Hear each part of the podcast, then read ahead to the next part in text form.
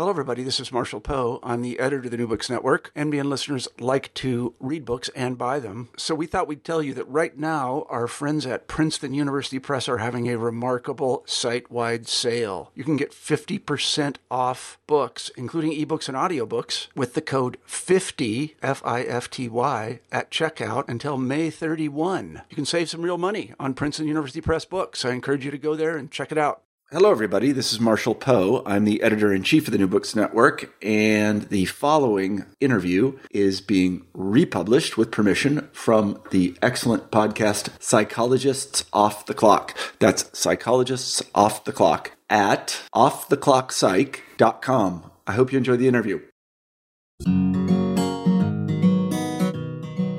What's called mindfulness is really mind training uh, but the point is to do it. I would I would suggest that because it helps enormously, as we've said, with getting your own internal world uh, manageable, so that you're not constantly being rocked by turbulence, and that helps you take in information fully, understand it more deeply, and then you can respond agilely. That was Dr. Daniel Goleman on Psychologists Off the Clock.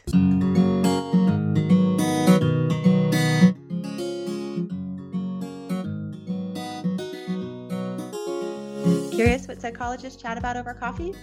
We are three clinical psychologists who love to discuss the best ideas from psychology. I'm Dr. Diana Hill, practicing in Seaside, Santa Barbara, California. I'm Dr. Debbie Sorensen, practicing in Mile High, Denver, Colorado. And from coast to coast, I'm Dr. Yael Schonbrun, a Boston based clinical psychologist and assistant professor at Brown University. In this podcast, we explore the psychological principles that we use in our clinical work. And we bring you ideas from psychology that can help you flourish in your work, parenting, relationships, and health.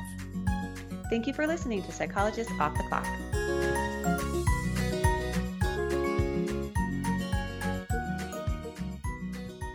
Hi, this is Diana here. I want to let you know that I'm going to be conducting a workshop on psychological flexibility and some of the ACT principles that we talk a lot about here on Psychologists Off the Clock. It's going to be in Santa Barbara on Sunday, February 17th from 1 to 3:30 at Yoga Soup and it's for both professionals but also for the general public. It would be a great thing to bring your partner to on Valentine's weekend and just a great way to also take care of yourself on Valentine's weekend. So I hope to see you there. You can sign up at yogasoup.com under events. And you can also sign up uh, by clicking through the links that connect you to Yoga Soup on our website. It's going to be an experiential workshop and a great way for you to learn some of the skills that we talk about on this podcast. I hope to see some of you there.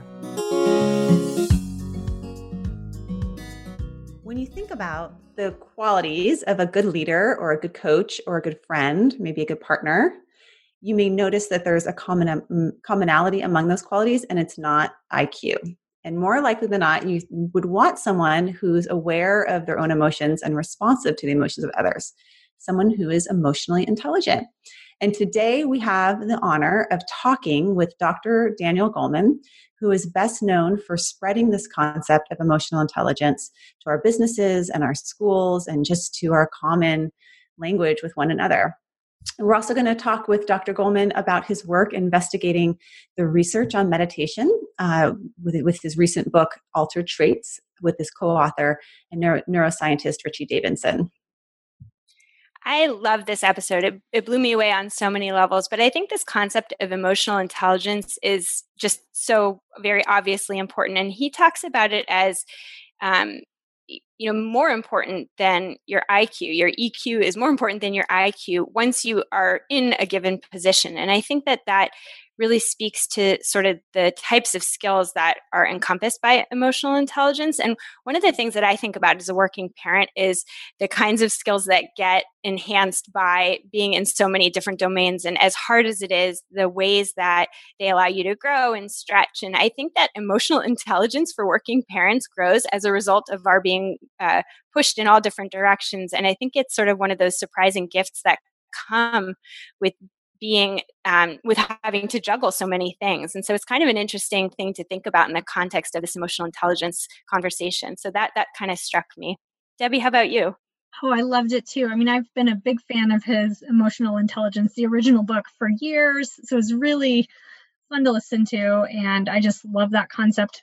I think what was new for me in this episode, well, there were a lot of new things, but I think the, the part that I was intrigued by was his work on leadership. I think I've just taken a personal interest in leadership and have been doing some reading on that and just trying to think about my own leadership skills in certain areas. And he really talks about, you know, I guess the importance of being sort of open to feedback and, you know, having some empathy toward others as a leader. And I think that's so important. I'm actually so intrigued. I think I'm going to take a look at some of his work on leadership now because I wasn't really familiar with that. This is really cool. Great, great interview, Diana. Great. And as a gift to all of you during the holidays, we thought it would be nice for some of you to try out one of the practices that Dr. Goleman mentioned in this interview. So I recorded a loving kindness meditation, and this is the type of meditation that, as he talks about, has been linked to both um, good health outcomes as well as increasing compassion and self compassion.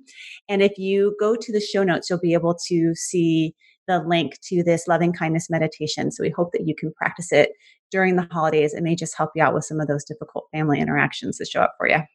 That's wonderful. And if you could also help us out when you go order one of Dr. Goleman's books, use our Amazon link on our website. That helps support the podcast. And just a little tip Dr. Goleman's book called A Force for Good The Dalai Lama's Vision for Our World would be a really wonderful and inspiring holiday gift for your friends and family. Daniel Goleman, best known for his worldwide bestseller Emotional Intelligence, is most recently co author of Altered Traits Science Reveals How Meditation Changes Your Mind, Brain, and Body. A frequent speaker to businesses of all kinds and sizes, Goleman has worked with leaders around the globe, examining the way social and emotional competencies impact the bottom line. Goleman's articles in the Harvard Business Review are among the most frequently requested reprints of all time. His article, The Focus Leader, won the 2013 Harvard Business Review McKinsey Award for Best Article of the Year. Goleman has been ranked among the 25 most influential business leaders by several business publications, including Time and the Wall Street Journal. Apart from his writing on emotional intelligence, Goleman has written books on topics including self deception, creativity, transparency, meditation, social and emotional learning, eco literacy, and the ecological crisis.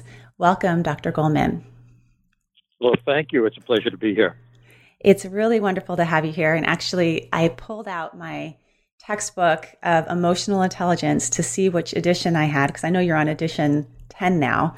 And it was from 1995. So it was, you've been on my bookshelf for a long time, and it's a real honor. Goodness. To, yeah, to have you here in uh-huh. person. So I know that some a lot of things have changed since the first edition of Emotional Intelligence, but a lot of things have remained the same.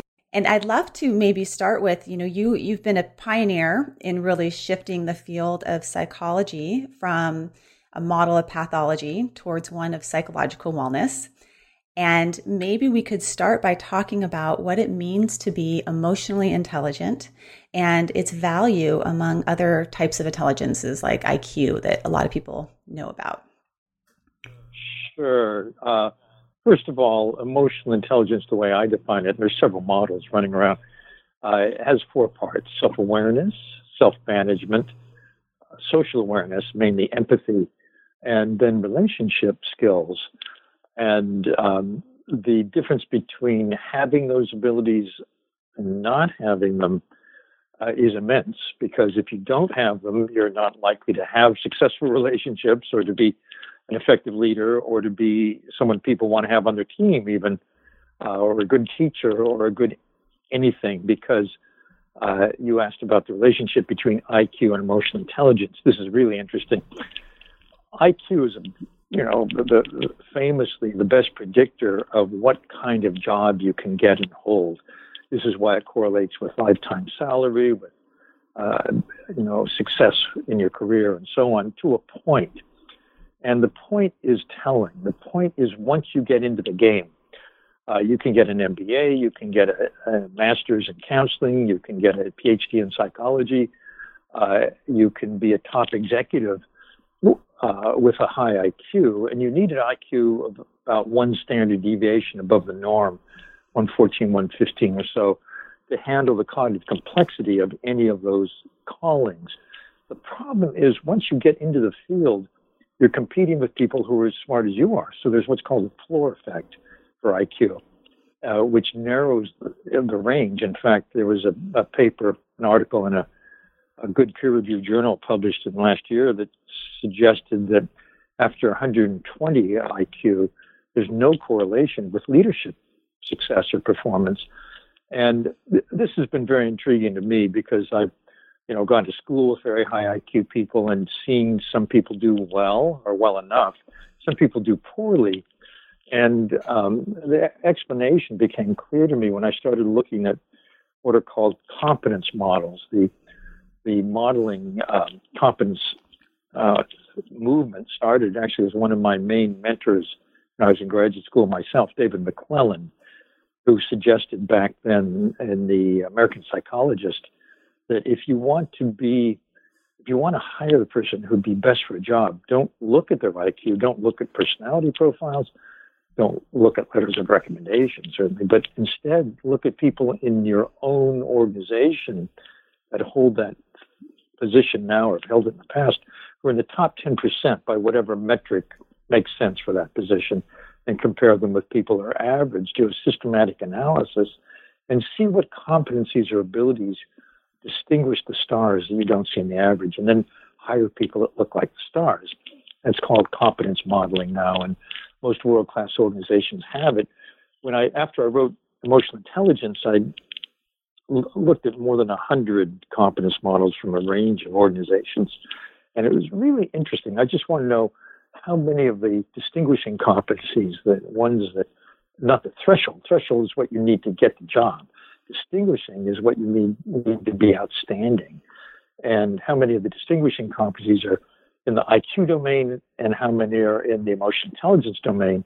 And, uh, you know, for jobs at all kinds, uh, the emotional intelligence based abilities were twice as common in competence models as purely cognitive ones. And the higher you go in the organization, the more it mattered. So for top leadership, for example, 80 or 90 percent of the competencies that organizations themselves have found distinguish their stars are based on emotional intelligence. So uh, they both matter, but they matter differently. IQ is extremely important in what you can handle and what kind of job you can get, but it doesn't guarantee that you'll uh, emerge as a star. Mm-hmm. And it seems that that concept of emotional intelligence and the importance of teaching emotional intelligence to our children is becoming more and more um, relevant in the modern day environment. So, someone like um, the historian Yuval Noah Harari has argued that our schools are focusing too much on teaching skills like how to solve a quadratic equation and what we really need to be teaching our kids is how to deal with change and how to preserve our mental balance and how to, when we face challenges, how to really have emotional intelligence. How do, how do these, how do you teach these competencies and, and what, what does it look like when you're cultivating? Sure. Well, well, uh, you know, there are two levels that we you can teach it. One is adult education. Uh, a lot of psychologists are going into coaching now, uh, and what they're coaching, uh, particularly executives for, is emotional intelligence, pretty much, because there are, uh, you know, studies that show that people are hired for the business expertise but fired for failure in emotional intelligence. Basically, the boss that, that you love to work for is someone who's highly emotionally intelligent. The boss you dread working for is low in it. But let's talk about kids because I think that's really important. When I was writing emotional intelligence, I uh, worked together with a group that founded something called the Collaborative for Academic, Social, and Emotional Learning, CASEL, C-A-S-E-L. And it's really spurred a worldwide movement in integrating what are called social emotional learning skills or emotional intelligence by another name uh, into the curriculum from kindergarten to you know K, K to 12 uh, through the whole school, and it's done in a developmentally appropriate way. It teaches that whole spectrum self awareness, managing your emotions, particularly turbulent emotions. Uh, that you know that speaks to Harari's handling change. You need emotional balance, and also empathy, which is really important. If, uh, if people will grow up to be good citizens, good spouses, good workers, they have to care about other people and tune into other people.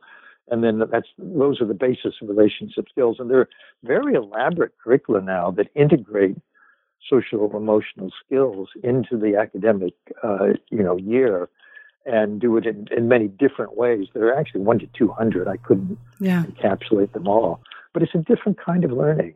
But it's the kind of education I think that children need to be whole. If we only focus on quadratic equations, well, let me ask you, when was the last time you needed to solve right. a quadratic equation? Uh, but when was the last time you needed to tune in and, and connect with someone? Well, yeah. maybe today or tomorrow or yesterday. And that's exactly when we were choosing the school for our kids, we chose a school because it integrated social emotional learning into it. And it's so fun to see how teachers actually do that. So, for example, in my child's kindergarten class classroom, when she's pairing them up to send them to a science lesson, she says, "Okay, hold on. Before I pair you up, let's talk about this. If I pair Mary with John, and Mary says, "Oh, yuck, I don't want to be with John," how do you think that would make John feel? right? And so she's oh, building oh, in empathy yeah, and perspective yeah. taking right there in the science sure. lesson or at the end of the day, they uh-huh. do um, appreciations and concerns where the children get a chance to problem solve and talk about the conflicts that arose from the day and be able to hear listen to each other, reflect back what they're hearing, and come up with a solution together. And all of that is, those are the skill sets that we need in our leadership of our country, or that we need just as adults to navigate the challenges of being human and interacting with other humans. So, and I know it's directly related to your work. So I really appreciate that. It's impacting my life directly in, in the, oh, my children's lives. yeah. Uh, uh, it's wonderful to hear. I'm, I'm glad you found the school. And uh, you know, it's not everywhere, but it's in no. a surprising number of schools now. But it's called different things. Mm-hmm. Uh, I, I uh, went to schools in New Haven, Connecticut. It's called social development there. Mm-hmm. But it's you know, uh, and they teach it. For example, um, on every wall of every classroom, there's a poster of a stoplight: red light, yellow light, green light. It says, if you're getting upset, remember the stoplight. Yeah. Red light, stop, calm down, think before you act. Well, that's really important learning for handling emotions because you can get angry in a second, but you don't want to act out of the anger. And that's what it's teaching kids. You want to learn to calm yourself down a bit, think about what you might do. The yellow light says think of a range of things you could do and what the consequence would be. And green light, pick the best one and try it out. And that becomes uh, that's actually in the culture of the whole school. Uh, that's the kind of lesson, and it doesn't take time out from other things, as you point out. It's, well, we're lining up. Let's use that as a teaching moment. One of the things I really appreciate about that you write about in the book is some of the biological underpinnings and, and brain changes that happen when we're getting flooded by an emotional experience. And I think it actually, by understanding what's happening in our brains, it, it helps bring a sense of maybe self compassion to it's not my fault that I'm getting it feels so chaotic when I'm having a strong emotional reaction. Right. And you you talk sure. a lot about the amygdala and an amygdala hijack that can happen and how some of these early early experiences that we had as children can get actually stored in memories in our amygdala and then can get activated again as an adult. Can you talk a bit about the architecture of the brain and what happens when we're having strong emotional reactions? Yes, and, and remind me, I want to tell you a story from yeah. a, a, fifth grade classroom about that. Uh, basically, the brain evolved from the bottom up, and in the midbrain are the social circuitry. The social circuitry, particularly important, is the amygdala, which is the uh, brain's radar for threat. The brain actually, is, the main function of the brain is to help us survive, and it's its design, its architecture was put in place during the hundreds, thousands of years when we were under threat biologically by things that could kill us, mm-hmm. could eat us, or that we had to run after and eat. And the amygdala was the critical radar for avoiding danger and finding food. And uh, today, the amygdala is still the brain's radar for threat. Uh, and unfortunately, I guess, or maybe fortunately, we live in a complex social reality, and the dangers the amygdala uh, is using, uh, is reacting to, might be things like um, I'm not being treated fairly. instead of this is going to eat me. But we have the same biological reaction. And the way the brain is wired, when the amygdala declares an emotional emergency, it can take over the brain's executive center, the prefrontal cortex behind the forehead.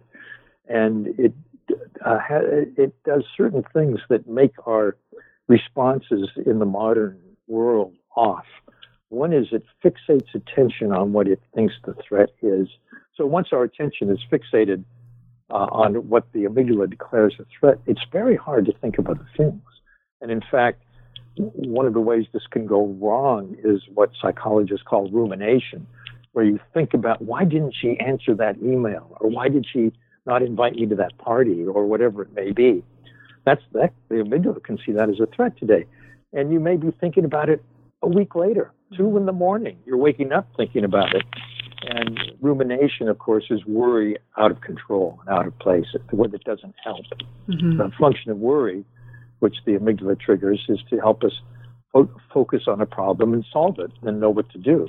But if we just loop and loop and loop in rumination, we never solve it. So that's one function of the amygdala. The other uh, is that it tends to fall back on overlearned responses. You mentioned that we may learn in childhood a, a repertoire of emotional habits that we then bring to our uh, adult relationships and a lot of therapy has to do with unraveling that.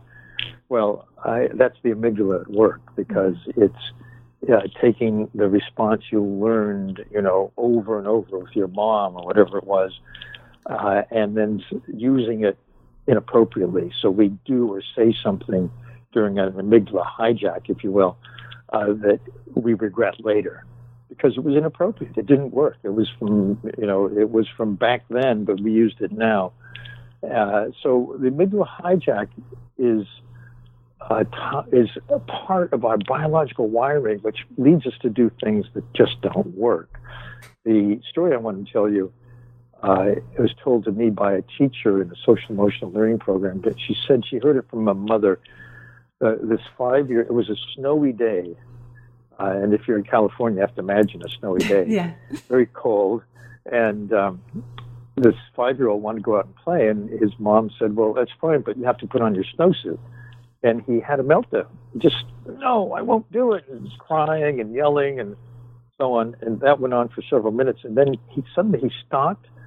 He went into his room and came out a few minutes later and calmly went on, put on his snowsuit and went out. Mm. Was going out. And his mom said, "Hey, what just happened?" He said, "Well, my guard dog got upset, so I went into my room and had my wise owl talk to it.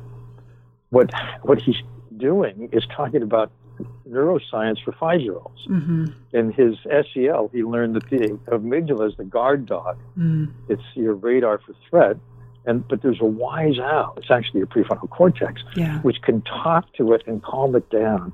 And I would say that you know one definition of maturity is expanding the gap between impulse and reaction. And that's a lot of what therapy is for, is to help us do that. First, to be mindful, notice we're having the amygdala attack, and then know what to do so that you can calm down, think it through, and then react in a better way. Mm-hmm. It seems like therapy being one avenue to help develop that prefrontal cortex and how you know regulating emotion. And then another component that you've written more recently about is meditation. And in altered traits you with richie davidson you write about how we can actually work towards changing in a like in a permanent way some of our our responses. And when i was reading that book I, I thought about my dad. He's he's actually a meditation teacher in the in this community. He's been oh, meditating oh. for years, and my parents have been married for years too, for like over forty years. And my mom will always say, "You don't know how much your father has changed." And she says he's changed so much because of his practice, his meditation practice. So, and usually you don't hear that from somebody that's been married 40 years. you hear the opposite, right? Not changed right. in a good, in a good way. Yeah. Uh, but right. but right. I, I would love for you to talk a little bit about the role that that um, in some of your research in this area of how meditation can help with that amygdala hijack. Sure. Well, my co-author Richard Davidson is a neuroscientist at the University of Wisconsin, and what he and I were graduate students together years ago, and we were both interested in meditation, but it was way too early. In fact, we were advised that doing our dissertations on meditation was probably a career-ending move. Mm-hmm. This was a yeah. long time ago. Yeah. Uh, when we came back and looked at the meditation literature decades later, we found that there are more than 6,000 uh, articles in peer-reviewed journals on meditation, and uh, we we applied a very rigorous lens. We looked at the top articles, the ones in the A-level journals that are reviewed most critically, uh, and therefore are the best. Uh, the ones that have the ironclad methodology, uh, and those are the ones we reviewed in the book Altered Traits, which is really about the science of meditation. And what we found was very telling that the effects that show up right at the beginning, for example, are focusing attention, better concentration skills, which is for us that's kind of obvious because at base every kind of meditation or mindfulness is training attention. Mm-hmm. Well, the basic move in every kind of meditation is you focus on one thing your mind wanders, we're wired that way. You notice it wandered and you bring it back. That's strengthening the neural circuitry for paying attention. Yeah. So, in a way, it was no surprise, but it shows up very early. The other is calming the amygdala. That's another uh, early effects. So, for example, there's now a, a popularity of mindfulness everywhere. Yeah. And that's a, basic meditation. And the research shows that, yes, indeed, it does uh, in, enhance your attention and it does calm you. We also found a dose response relationship. The longer you've meditated or been a meditator and practice, say, daily or go on retreats a year, a couple of years, whatever, uh, the stronger the benefits become. Uh, so, you know, you, you get someone like your father and I really appreciate testimony from your mom because she's the one who would be most right. attuned to how he is. So, uh, and we find that long-term meditators like him have even uh, greater um, change. For example, one of them is in, in what's called resilience. The operational definition of resilience is how long it takes you to go from the peak of an emotional upheaval, the amygdala hijack, uh, to calm again, to baseline. Mm-hmm. And it, that uh, shows up, that in, that recovery gets quicker and quicker. So it shows up at the beginning, but the longer you've been a meditator, the even quicker it gets. Uh, and that's a way of widening that gap between impulse and reaction. And uh, I think that may be part of what she's seeing in, in your dad. Mm-hmm. at any rate, uh, the, the, we find that the scientific literature makes the case that uh, meditation not only increases your attention, or enhances it and helps you stay more calm. So you're triggered less often. When you are triggered, it isn't as upsetting and you recover more quickly. But there's some surprises too. It seems to slow the aging of the brain. Uh, it seems to, for a long term meditator, if you do a day of meditation, the genes that create inflammation throughout the body go quiet. It has an inhibitory effect on inflammatory genes, but no one expected that. Yeah. So more and more benefits are showing up. It's being used clinically now for depression, for anxiety, uh, for pain, chronic pain that can't be relieved by uh, medicine. Uh, and also, there's a lot of research going on now for ADHD, which is kind of a no-brainer. If you think about attention deficit, why don't we train attention? Right. So that that's in the pipeline too. Right. And what's interesting is that what you write about of it helps you come back to you know come back to a place of calm when you've been emotionally hijacked but it doesn't make you um, completely closed off to emotion in fact meditation and long-term meditators particularly ones that are practicing loving kindness meditation have more compassion. And it's this balance of not getting overwhelmed by their feelings, but also being able to be present with the pain yeah. in others. And that's a really, I think, important concept because especially as a therapist, that's the skill set I want to develop is how do I not get overwhelmed by my client's emotion, but also not cut off from their emotion. I want to uh, be there to be compassionate and present with them. Yes, uh, thank you for bringing that up. Uh, one of the uh, things I'd like to clarify is that managing emotion doesn't mean doing away with emotion. It's just being able to handle the distressing emotions and the disturbing emotions so they don't distress you and disturb you so much. Uh, and that's one thing that meditation helps you with. But it also, you mentioned the loving kindness meditation. I was talking before about the effects of mindfulness meditation, where, for example, you focus on the breath and you bring your attention back to it mm-hmm. when it wanders. You mentioned loving kindness or uh, well wishing. You know, you think of someone you're grateful toward and you wish that they be safe and happy and healthy and have a fulfilled life and so on. And you make the same wishes for yourself and people you love people you know, people you work with, people in your community, everyone everywhere finally. And it turns out that if you do that regularly, it strengthens the circuitry that we actually we share with all mammals. It's the parental caretaking circuits. Uh, it's a, a parent's love for a child, but what you're doing is broadening that outward to everyone. And what that does, the research finds, is make people more altruistic, more likely to help someone in need, um, happier, interestingly, and uh, more generous. And also, this is very important for therapists or people in, uh, you know, in the medical profession, nurses, and so on.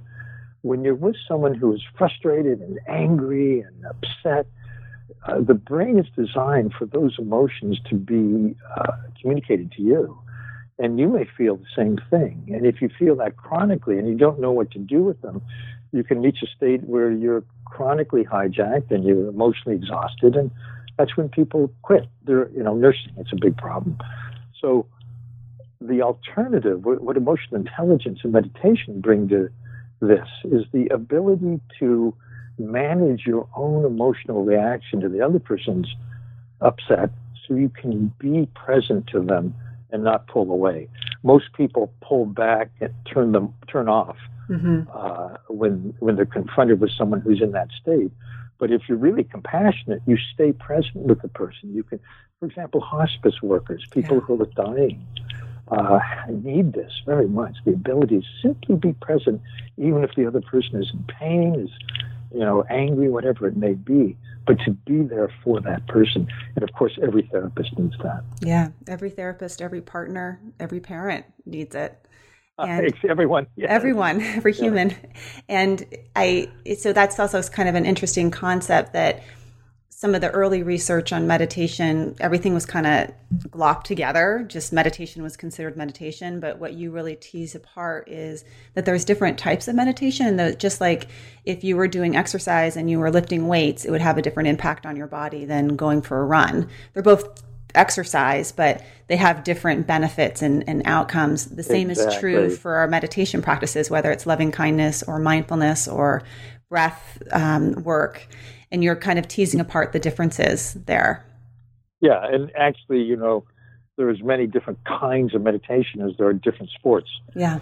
Uh, once you really get into it, and it, it, it's um, it's exactly what you said. Whatever system you're training is the one that improves and different meditations focus on different systems. There's a, a, whole set of meditations that involve visualization, for example. Yeah. Well, that's different from well wishing, it's different from concentration. Each of them has its own set of benefits. So, you've been a meditator for a long time. It sounds like I loved reading about some of your early travels and meetings in, um, as you were a graduate student. What kind of changes, trait changes, have you noticed in yourself from meditating this long? Oh, you know, we're not really very good observers of ourselves. yeah. You have to ask my wife. Your, what would your wife say? or your children? Yeah. I, that's a good question. I really don't know. She's known me a long time. When I was in graduate school, I was very uh, fortunate to get a traveling fellowship to India. And that allowed me to meet with some very um, highly seasoned yogis Tibetan lamas, people who had been long, long, long term serious practitioners. In those cultures, interestingly, um, there's an understanding that it's it's worth supporting people who are dedicating their lives to meditation because they become very nourishing. Yeah. Uh, even their presence is uh, not only pleasant, but you you actually catch something of where they are. And I met um, some yogis and lamas who were quite extraordinary in terms of their sheer presence, loving quality, uh, equanimity, uh, many many qualities that I'd never encountered at that level before. And I thought about my teachers back at Harvard, uh, who were great, you know, scholars or whatever, but they weren't at all like these yeah. people. And I thought that was one thing actually that spurred me to want to do research on meditation because I thought, hmm, something's going on here that we don't know about in our psychology. And at that time, as you point out, um, I was in clinical psych, and uh, it was all about what's wrong with this person, not what's right or what could be right. We've added that more recently, and I'm really relieved. Right. When I was doing my first year of graduate school, it was going through diagnosis by diagnosis. So OCD or generalized anxiety disorder. And right. then what is the treatment for that diagnosis? And then I was so stressed and sleep deprived and I had been a long I had been doing yoga for a while. I started, you know, oh. noticing I'm checking the same boxes for myself, right? Until, you know, I actually ended up taking time off from graduate school and going to an ashram and and learning and deepening my practice of yoga oh. so that I could go back uh-huh and actually do this work and um, went on to research more about mind doing research in dbt which has a big mindfulness component.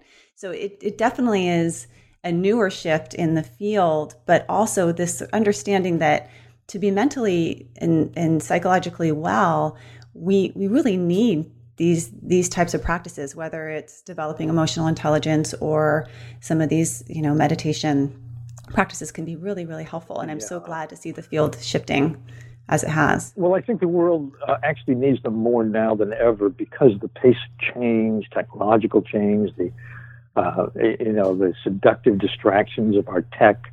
Yeah. Uh, we and also the fact that the fact that everyone carries a cell phone right. has melted the wall between work and the rest of your life, right. and that makes life more pressured than ever. And I think that creates greater and greater value for any method that can help you recover because the body is designed the center the uh, sympathetic nervous system you know gets you excited gets you stressed gets you uh, distressed but the parasympathetic nervous system is supposed to take over and help you recover and help you relax and calm and we just don't have time for that in our lives so now we have to make time. I'm going to do my yoga now. I'm going to mm-hmm. do my meditation. I'm going to take the dog for a walk, whatever it may be. But we have to make an effort to do something that, uh, in the design of the body, was supposed to be completely natural.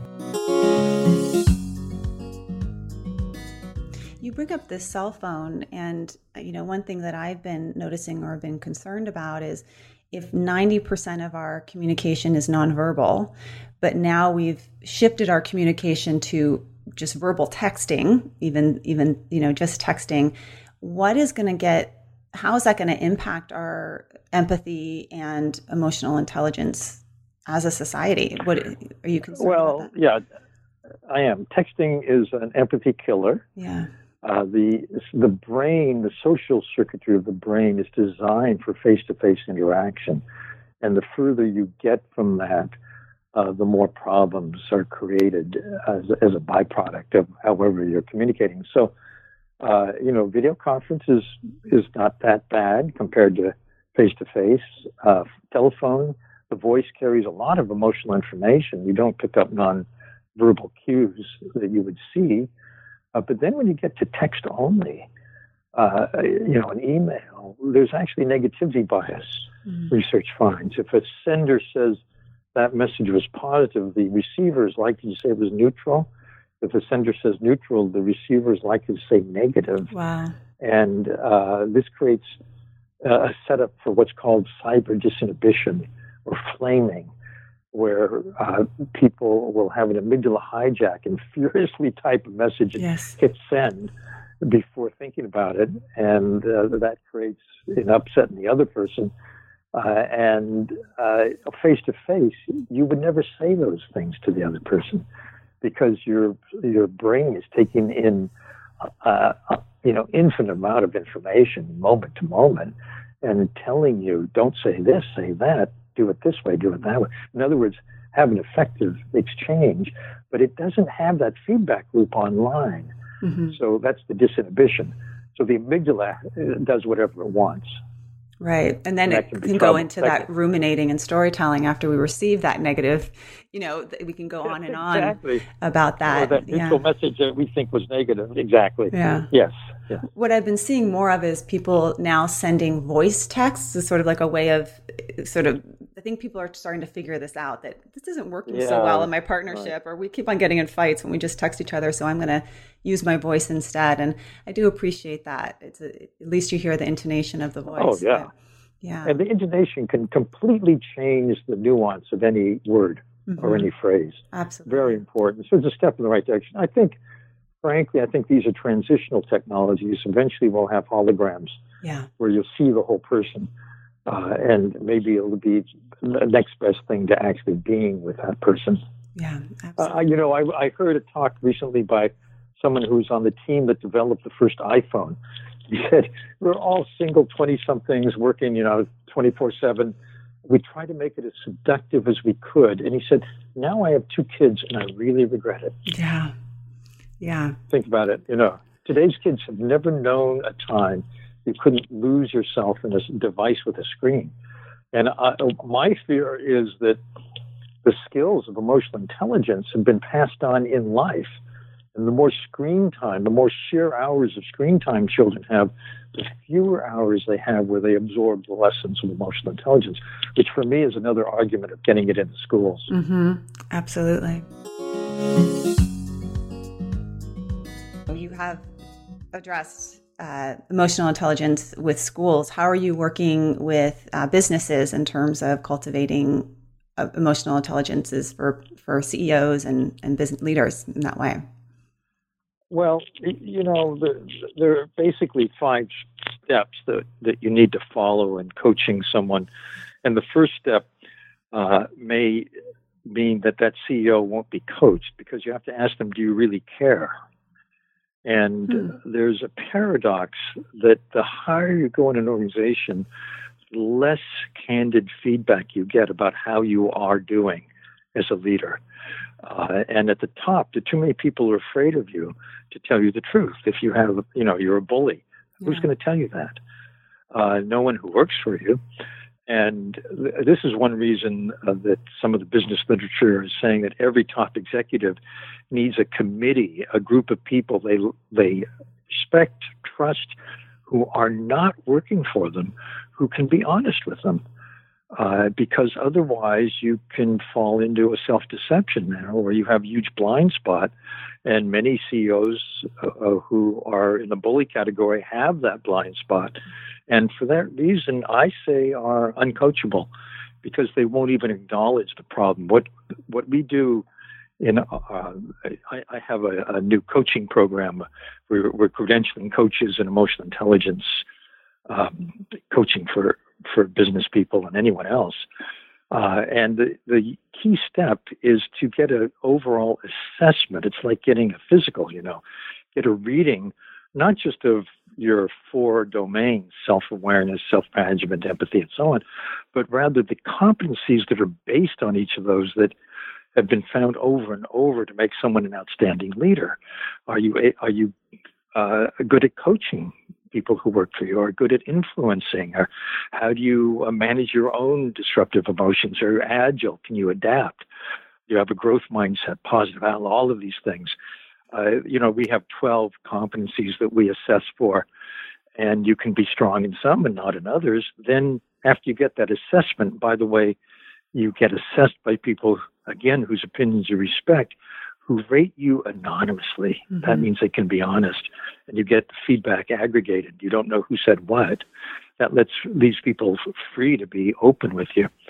Uh, and after you get that, then you can work with the coach on well, where would I benefit the most from trying to change a habit or uh, get better at a skill, and then you need to have some support to to keep doing that. We find that if you practice, which is the final step, practice at every naturally occurring opportunity, uh, a change for the better will happen within three to six months. And it's instantiated in the brain. That is, you're strengthening circuitry for, say, being a better listener instead of just cutting people off. Uh, that's one that's very common. And once you do that, we find we've done follow up research up to seven years later. People where you work now will say, yes, you still like that. That's because it's a brain change. It's not just, I don't know if you know the world of human resources. There's something called spray and pray, mm. where you send people mm. to a two week offsite, you know, workshop on something, and then you pray something will stick, but it typically doesn't. That's a very different mode of learning. Right. So there's actually neuroplasticity of the brain. You can change how people change their brains and also change change how people are operating in their lives and have it have it be a long term effect. Yes, I, I, think. Yeah. yeah. I think therapists do this and coaches do it too. Mm-hmm. You you work systematically with someone to help them first understand what it is they're doing and second what they can do better or differently that would have a better path in their lives or in their work and then you help them sustain that effort uh, so that it, the change will last. Mm-hmm. Absolutely. In your some of your studies, you've also talked a lot about purpose and the importance of purpose and meaning uh, in terms of having um, a, a, life that is happy and worthwhile. Can you talk a little bit about, in particular, your work with the Dalai Lama around this topic and what you've explored in terms of meaning and purpose? Well, I, I wrote a book uh, for his 80th birthday w- with him uh, about his vision, and, and it's not a Buddhist book; it's a book for everybody. It's a vision, global vision, and he basically urges people to do three things. Mm-hmm. One is to compose yourself, you know, do your yoga or whatever that's going to help you manage your own internal states, so you can be more calm and clear. And then the second is where purpose comes in to adopt a moral compass that's more than just about yourself and furthering yourself and aggrandizing your own ego, but rather what you can do to help make things better in, in any way. And here I, I appreciate the work of an old friend of mine, Howard Gardner, who's a psychologist at Harvard, who's been talking about good work. Good work aligns three things what your skill set is, you know, what you're excellent at, uh, what engages you, what you love doing, and what your ethics uh, mm. suggest.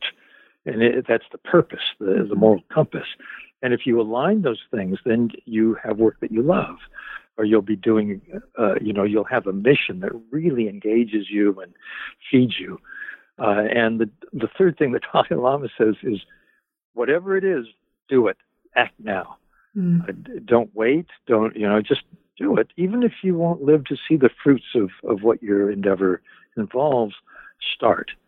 Uh, and and he encourages everyone to do that because he sees the power of an aggregate of people doing uh, many different things to uh, enhance the world, to help other people, and so on. And that, that's the force for good. Mm-hmm.